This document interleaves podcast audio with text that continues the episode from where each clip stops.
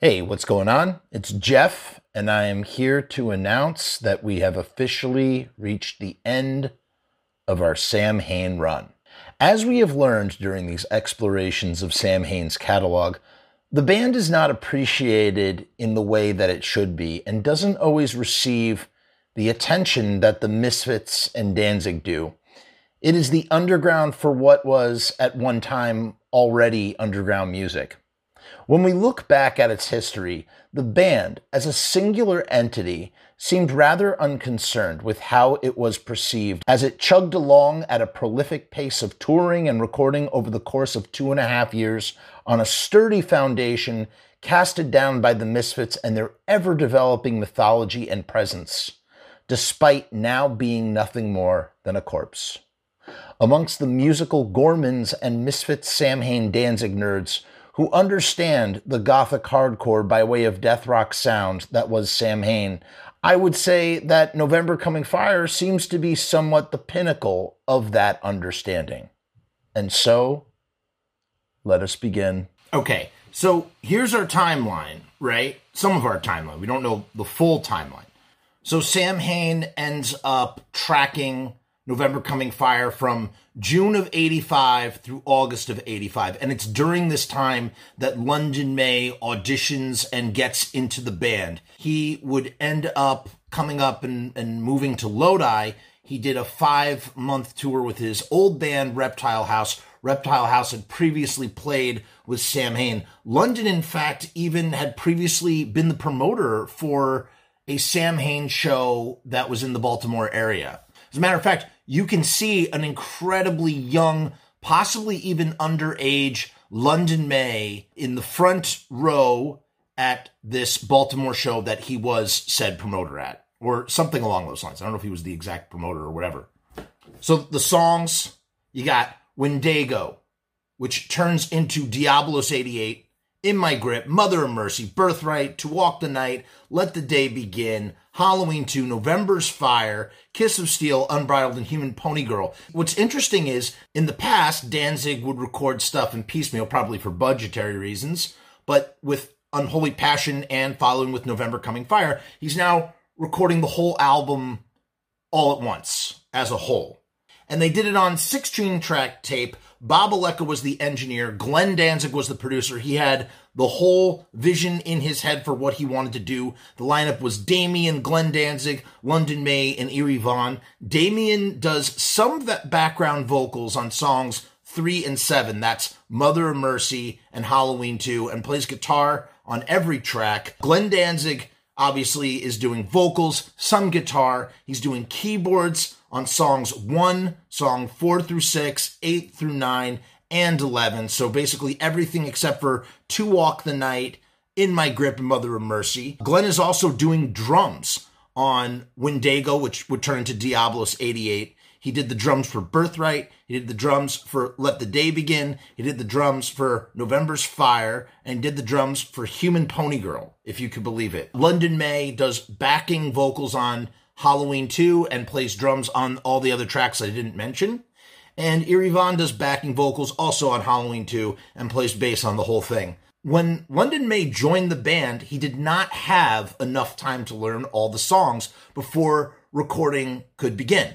So Danzig ends up playing drums on several of the songs, as I mentioned. Even Eerie apparently played several uh, drums on several songs during rehearsals for the album. For the chimes on songs four and six, that's Birthright and Let the Day Begin, and the gong that's on Let the Day Begin and Kiss of Steel, Danzig used a Yamaha DX7 synthesizer that he had purchased back in June of 1985, just as they're getting stuff ready together to go into the studio and record. So it's like a lot of stuff is happening all at the same time. You have London, he's coming and joining the band. Danzig's purchasing stuff for the production, and they're going into the studio with Bob Alecca to do all of these tracks. There is an alternate version of November's Fire, and it's currently only available on bootleg recordings uh, and it's mixed entirely differently. It includes more keyboard uh, solo at the end of the song, and it even has a different vocal track. According to Damien, most of the song called Wendigo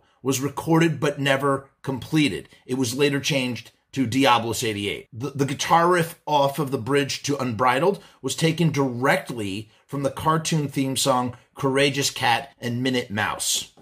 And you know what? That kind of makes sense because when you listen to Unbridled, as we will, we will listen to Unbridled, it kind of has like a mischievous feel that you would kind of get from like a cartoon cat and mouse show. It, it makes sense. By August of 1985, Samhain has finished recording Samhain 3, November Coming Fire. So, I mean, they are incredibly, incredibly prolific in such a short span of time, as we previously discussed. They track and record Initium in 84. They go back into the studio later that year to do Unholy Passion. And then the following year, they've tracked and have uh, November Coming Fire in the can. And by the transition into Danzig, they're already recording the fourth album and it ends up getting scrapped, as we already know. November Coming Fire, as Rue Morgue enlightened me to during one of the previous live streams, comes out officially in February of 1986 on Plan 9 Records and is distributed by Caroline. So here's some interesting bits from an interview from Your Flesh, Volume 1, Number 11, Spring of 1986. This is a zine. Photography is by Daniel Corrigan, even though we can't see it. I don't know who conducts the interview. So here is Glenn talking about what his intentions were when he started Samhain. Eerie says, something different. Glenn says, something different. I thought a lot of the energy had been drained out of the music scene. It seemed like any 13 year old could start a band with no ideas, get a record out, and a lot of people would think it was great. All these silly little fanzines with their record reviews. This record is great. That record is great. This is great. Eerie says, There's never a bad review. Glenn says, No real criticism or anything. All these little Johnny hardcores with those mindless bands all over the world that were way worse than heavy metal, blah, blah, blah. Okay, that's not good either. Fuck. Here's Danzig being asked as to whether he will use keyboards live in the future. Glenn says, we might. A lot of places we play on this tour, it's not really possible, but a lot of places are, like the Ritz, Greystone, Metro. We're kind of sick of this kind of tour, too. It will probably be the last. In the future, it'll just be major US cities, and that's it. The last four tours have been banging the head against the wall. The interviewer says, Eerie said that Metallica are trying to get you to tour Europe with them. Glenn says, think about that. That's Samhain, November Coming Fire era Samhain. Glenn says, it's a possibility. Both bands want to do it. It's a matter of their management coming together with our management, aka Glenn. We'll see what happens. But right now, we both really want to do it. I know their manager he fronted the money for the Unholy Passion EP and the Legacy of Brutality stuff. He's the guy that discovered Rush, Cliff Burnstein. That's crazy. I didn't know that Metallica's manager uh, put up the money for Unholy Passion and Legacy of Brutality. The interviewer asks, Has November Coming Fire come out on com- compact disc yet? Glenn says, No, not yet. Caroline just had a big meeting about their CDs. They have a place they're going to do them now. Legacy will come out, possibly a greatest hits type thing. The interviewer asks, Are there any limited pressings of November Coming Fire? Glenn says there will be. The legacy colored vinyl came in when we were on the road. There was 500 red, 500 white, and there's an interim number of swirls, about 40. And they said they found five actual pink ones. That number was more like 16. The interviewer says, So you have friends at a pressing plant? Glenn says, No, we just give them specifically what we want to do. Like after 500, don't clean the machine out, just put new vinyl in. This way you get the swirls. On Initium, 100 are white, 50 are marbled, and there's a bunch, like 15 or 20, with black records and thin white streaks. Glenn was very aware of what he was doing when that went through.